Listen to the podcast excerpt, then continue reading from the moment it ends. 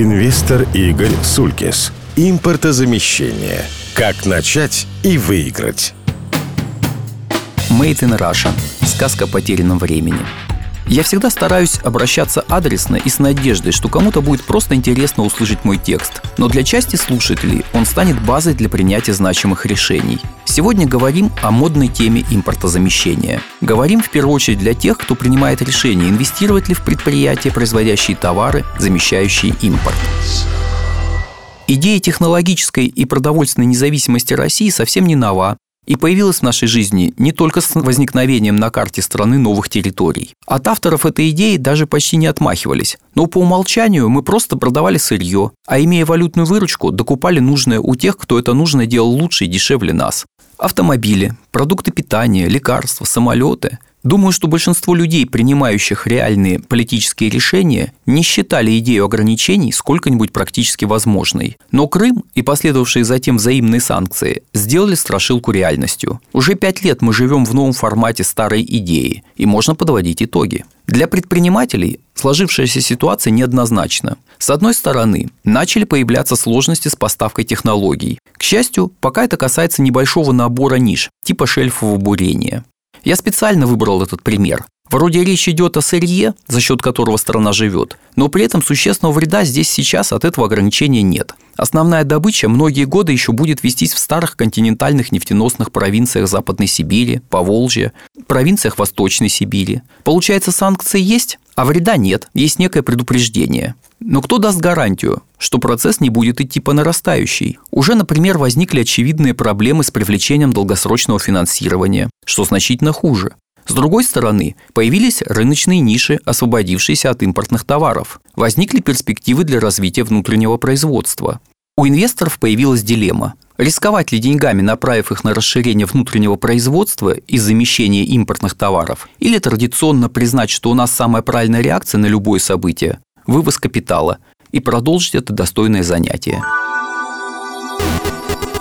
Давайте посмотрим, что должно произойти для того, чтобы инвестиции в расширение внутреннего производства были массово осмысленны, чтобы из транслируемых в СМИ заклинаний чиновников это превратилось в настоящий тренд предпринимательской активности.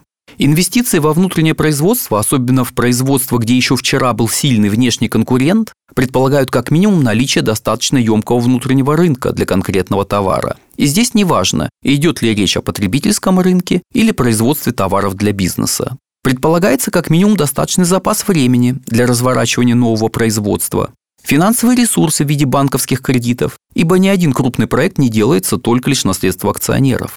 Некие возможности поддержки проекта государством, субсидии, льготные кредиты, гарантии, создание инфраструктуры. Развитой рынок труда, который может обеспечить новые производства специалистами достаточной квалификации. И, конечно, доступность технологий, комплектующих для нового производства. Я допускаю, что можно добавить еще некоторое количество значимых условий, но мне для рассмотрения заявленной темы достаточно и указанных выше. Что мы имеем по каждому? У нас объективно нет внутреннего рынка, сопоставимого по масштабам с Китаем, Индией, США или Евросоюзом. Да, наше население пока, безусловно, богаче, чем индийцы, но уже под вопросом сопоставления с Китаем, по крайней мере в российской провинции. А главное, наше население на порядок меньше. Современное производство конкурентоспособно именно на больших объемах. Особенно хорошо это проявляется на технически сложной продукции с длительным периодом разработки и большими затратами на запуск производства в серию. Современные автомобили, самолеты, лекарственные препараты – все это окупается только при наличии гигантских рынков сбыта. Значит, или мы обречены потреблять товары сильно более дорогие, чем наши соседи, или мы должны быть уверены, что сможем растолкать локтями серьезных конкурентов и экспортировать сложную технологическую продукцию. У нас как санкции неожиданно были введены, имеются в виду именно российские санкции против западных производителей, так столь же неожиданно могут быть отменены – ни один инвестор не может быть уверен не только в том, что его проект импортозамещения успеет окупиться, но даже просто будет построен до того, как родное правительство примет решение об отмене санкций. Это очень важный момент – неопределенность по времени существования того или иного режима допуска товаров. Ведь подготовка проектной документации на крупное производство занимает год-два. Стройка – еще пару-тройку лет. Наладка оборудования и выход на плановые объемы – не менее года. Итого лет 5-6. И это довольно оптимистично. Окупаться промышленный проект будет еще от 5 до 10 лет с момента начала коммерческой эксплуатации. Как следствие, для принятия серьезного инвестиционного решения неплохо бы прогнозировать ситуацию лет на 15 вперед. Кто из нас обладает такими возможностями? Кредиты дороги, и получить их сложно. Банковский сектор концентрируется вокруг крупнейших государственных и полугосударственных банков. С учетом требований хороших залогов, красивой отчетности, большая часть средних предприятий, не говоря уже о малых, лишена доступа к кредитным ресурсам.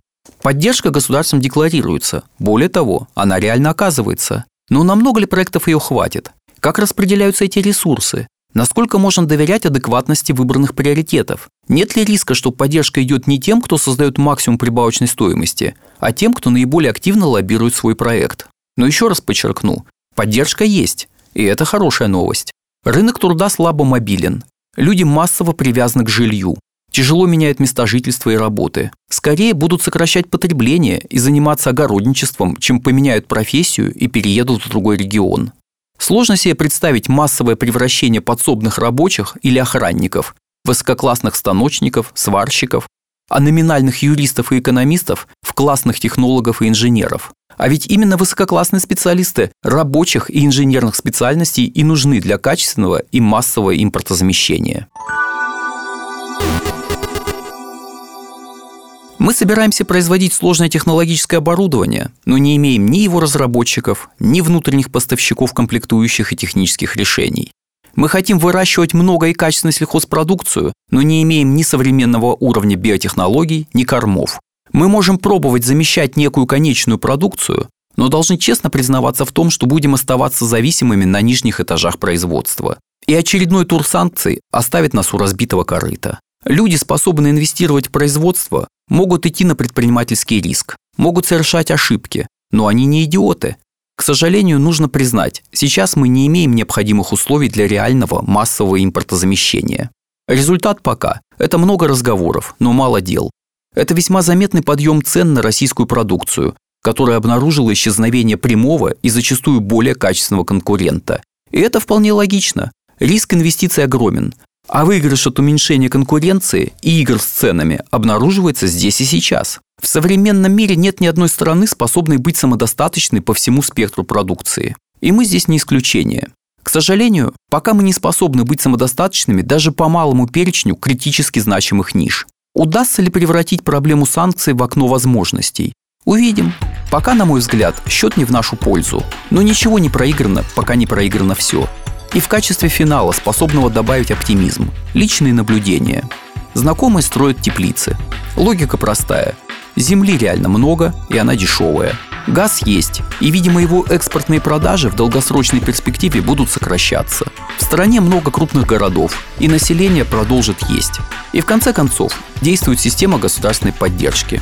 Давайте начнем с российского помидора, хорошего российского огурца. Там, глядишь, и до станков современных дойдем.